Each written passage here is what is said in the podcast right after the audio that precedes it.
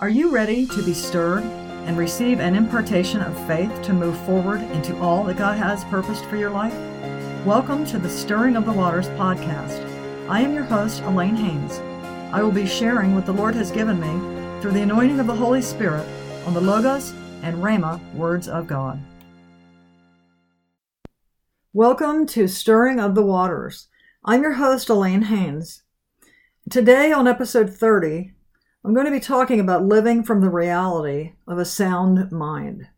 For God has given you a sound mind, yet we still have the natural mind of the soul and the enemy's fiery darts. Today, we can learn how to live from the reality of a sound mind and live a victorious, transformed life. So I'm going to start with uh, Second Timothy one and seven, because that's where we get our the key verse for this. For God hath not given us the spirit of fear, but of power and of love and of a sound mind. First, I want to talk about fear. In the original language, the fear actually means timidity, cowardice, that the root of it is faithless. So therefore, faith is a critical element of not succumbing to fear. Having a sound mind is essential to operating in power and love. They go together. So what does that mean, to have a sound mind? In the Strong concordance, the original language, that word sound in the, in the Greek is discipline, self-control, training. And it's very interesting. The root of the word is me. It's from the word sophron, sophron, and it means contracted at the beginning. That's that original place that you had in Christ. And the root of that word is sozo. We've all heard of that, sozo. It means saved, healed, whole, rescued from destruction. In the dictionary, the word sound means not damaged, not diseased, uninjured. It means healthy, well-built, solid, substantial, strong, intact, unimpaired, and stable.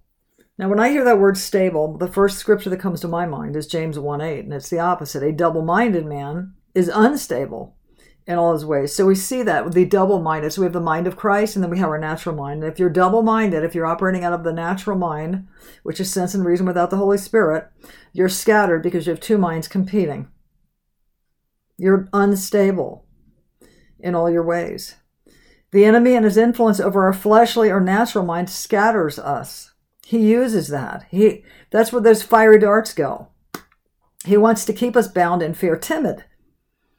How he reminds us of our sin. He tries to make us believe the voices from our past, from our wounded identity, tries to make us think that's who we really are, to believe his lies and not believe God's truth.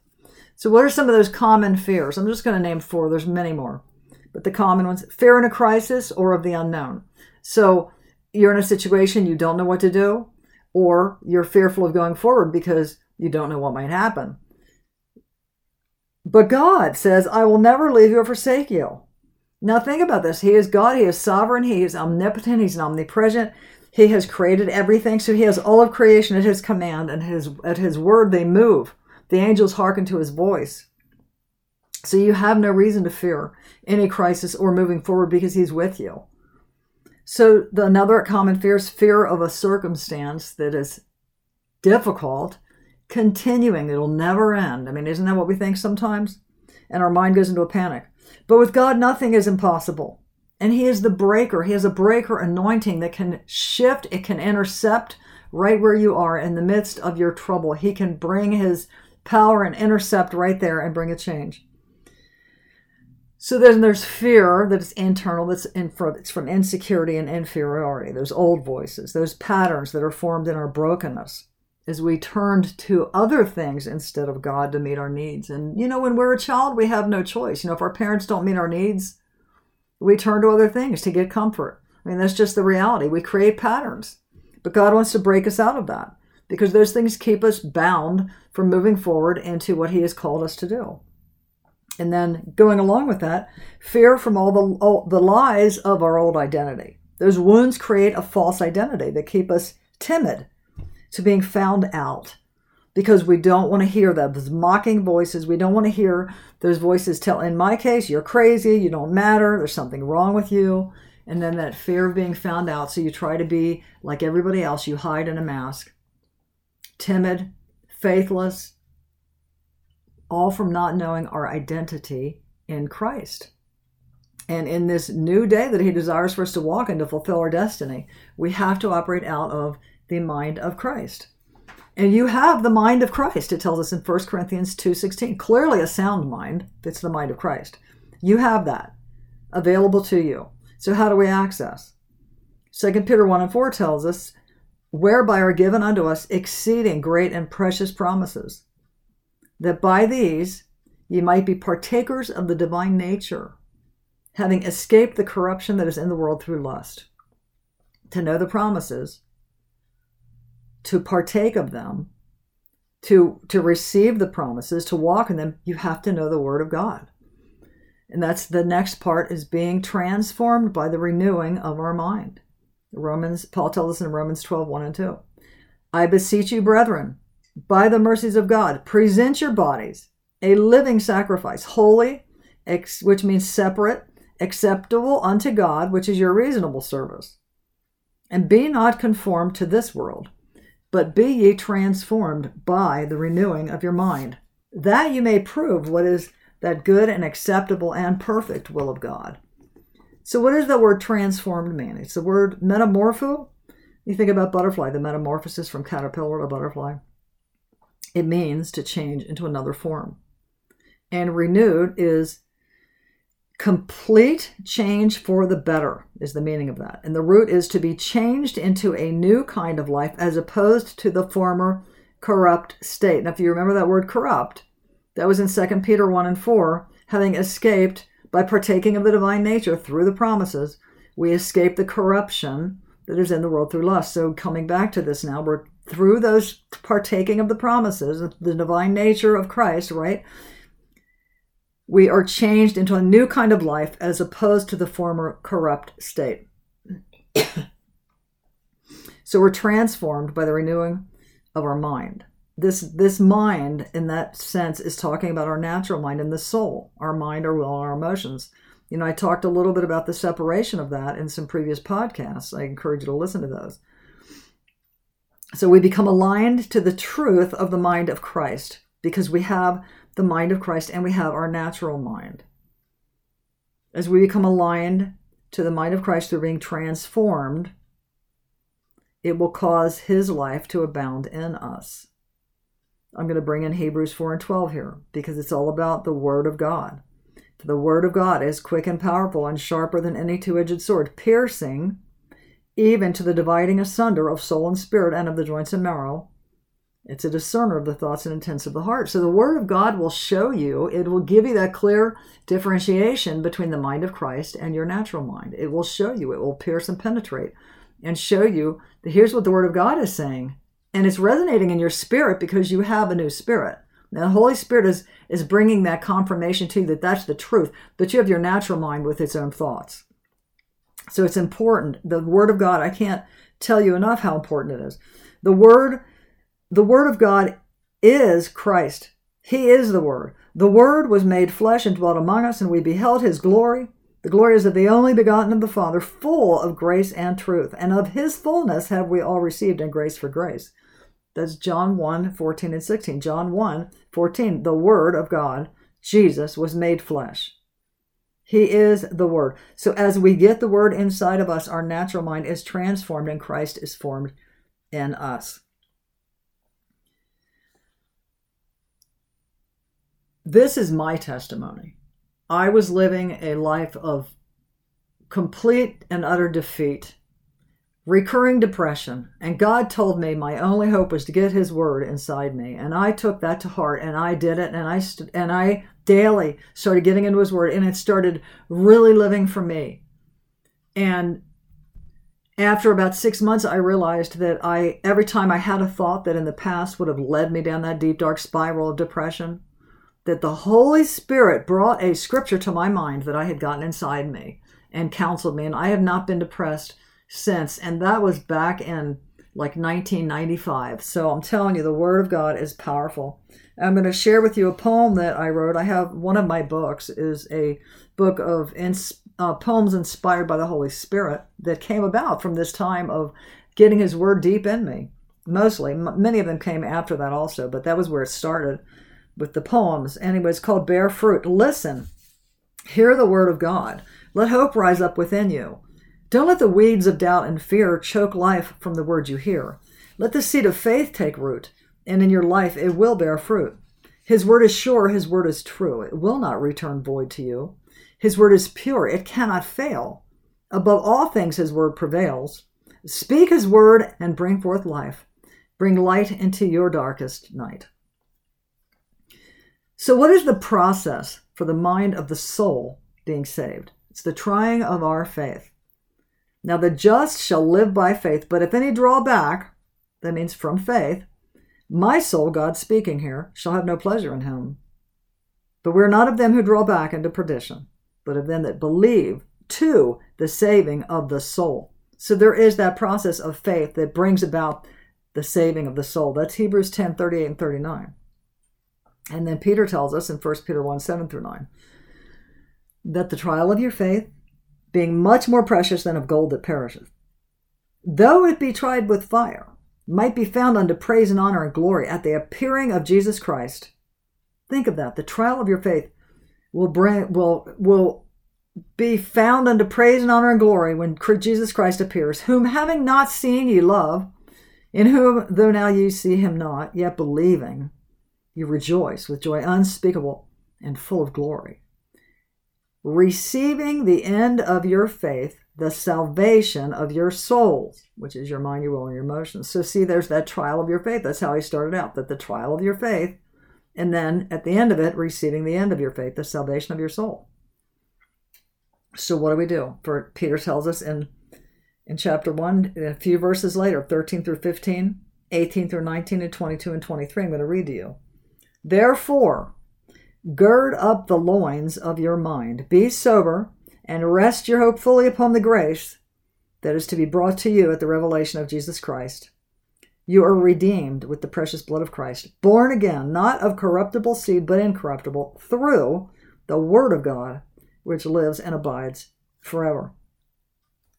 Now, I'm going to read to you out of the Mirror Translation, that uh, two of those verses, um, First Peter one, twenty-two and twenty-three. As a result of your accurate hearing of the unveiled truth, and through the agency of the Spirit, you have engaged your souls fully with the purifying effect of your inclusion in his glorious work of redemption. This co-resurrection new birth does not compare to the fading qualities of that which is produced by the perishable seed of the carnal works and performance-based mindsets. The indestructible living seed of the Word of God conceives resurrection life within you. This life is equal to its source. Now think about that. That you, your mind might balk at that. The life is equal to its source, but think about that. A seed of an apple bears the whole apple, the fruit of it. I'm telling you, that's the reality. That is the reality. So we need to shift from the mind of our flesh to the mind of our of the Spirit. The mind of Christ. You are seated with him in heavenly places. It tells us in Ephesians two, four through six, now take every thought captive to that place. For the weapons of our warfare are not carnal or fleshly, but mighty in God for pulling down strongholds. These are strongholds in our minds, casting down arguments and every high thing that exalts itself against the knowledge of God, bringing every thought into captivity to the obedience of Christ, and being ready to punish all disobedience when your obedience is fulfilled. Now, that's a lot of words there.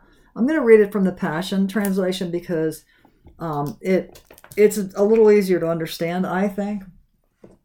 So again, this is Second Corinthians ten, four through six. Your spiritual weapons are energized with divine power to effectively dismantle the defenses behind which people hide.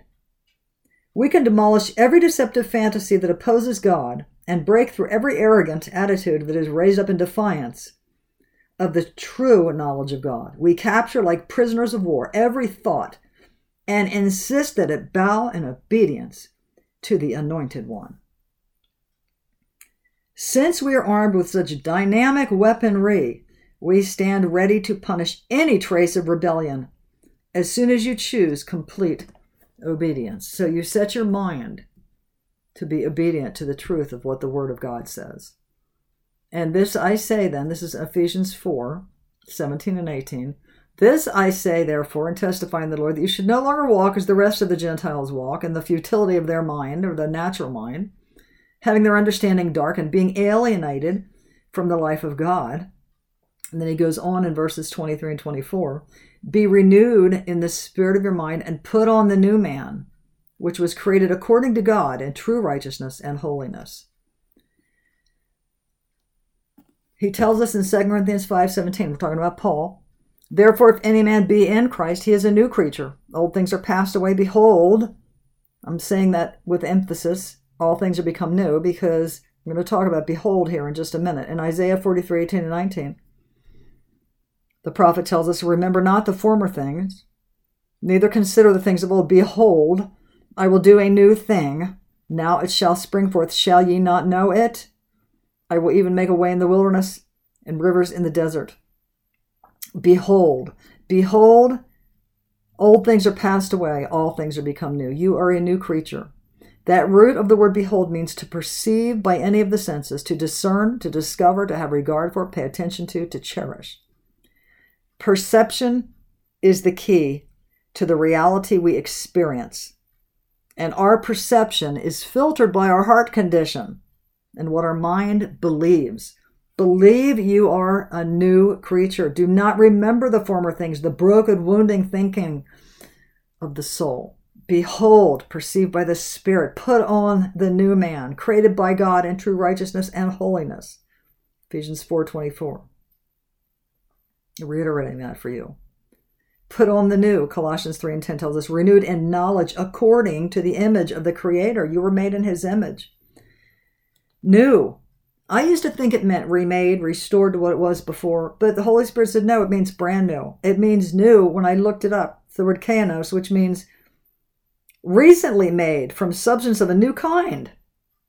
New. You're a new creature. Recently made from substance of a new kind. Faith is the substance of things hoped for and the evidence of things not seen. You are new. Substance of a new kind has formed you. Unprecedented. Have faith. Believe. You will perceive. Lay hold of faith. You have a sound mind, the Bible tells you. So what do we do? Seek those things which are above, where Christ is. Set our minds on things above, not on things of the earth. For you have died, and your life is hidden with Christ in God. Colossians three, that was one through three. I'm going to read it out of the Passion because it's really good.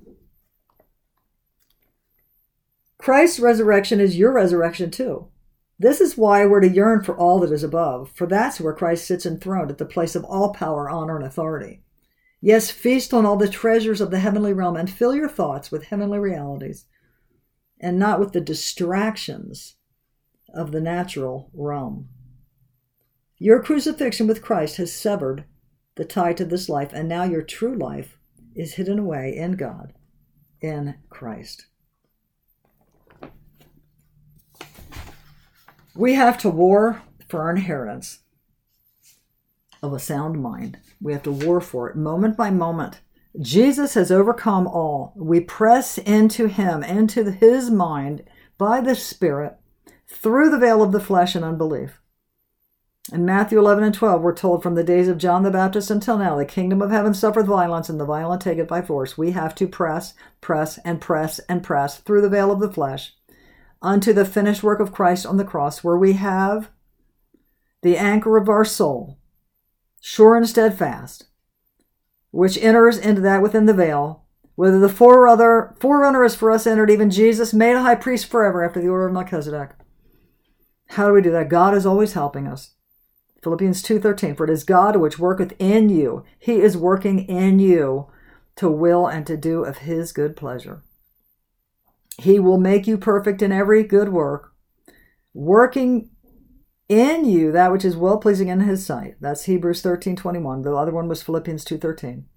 And then again, here's our part now, um, coming up to it. Ephesians three twenty, unto him that is able to do exceedingly abundantly above all that we could ask or think, according to the power that worketh in us, whereunto, Colossians one twenty-nine, I also labor. striving according to his working, which worketh in me mightily. So we labor, striving according to that power that is working in us, striving according to the Spirit working within us. We align ourselves to what he is doing.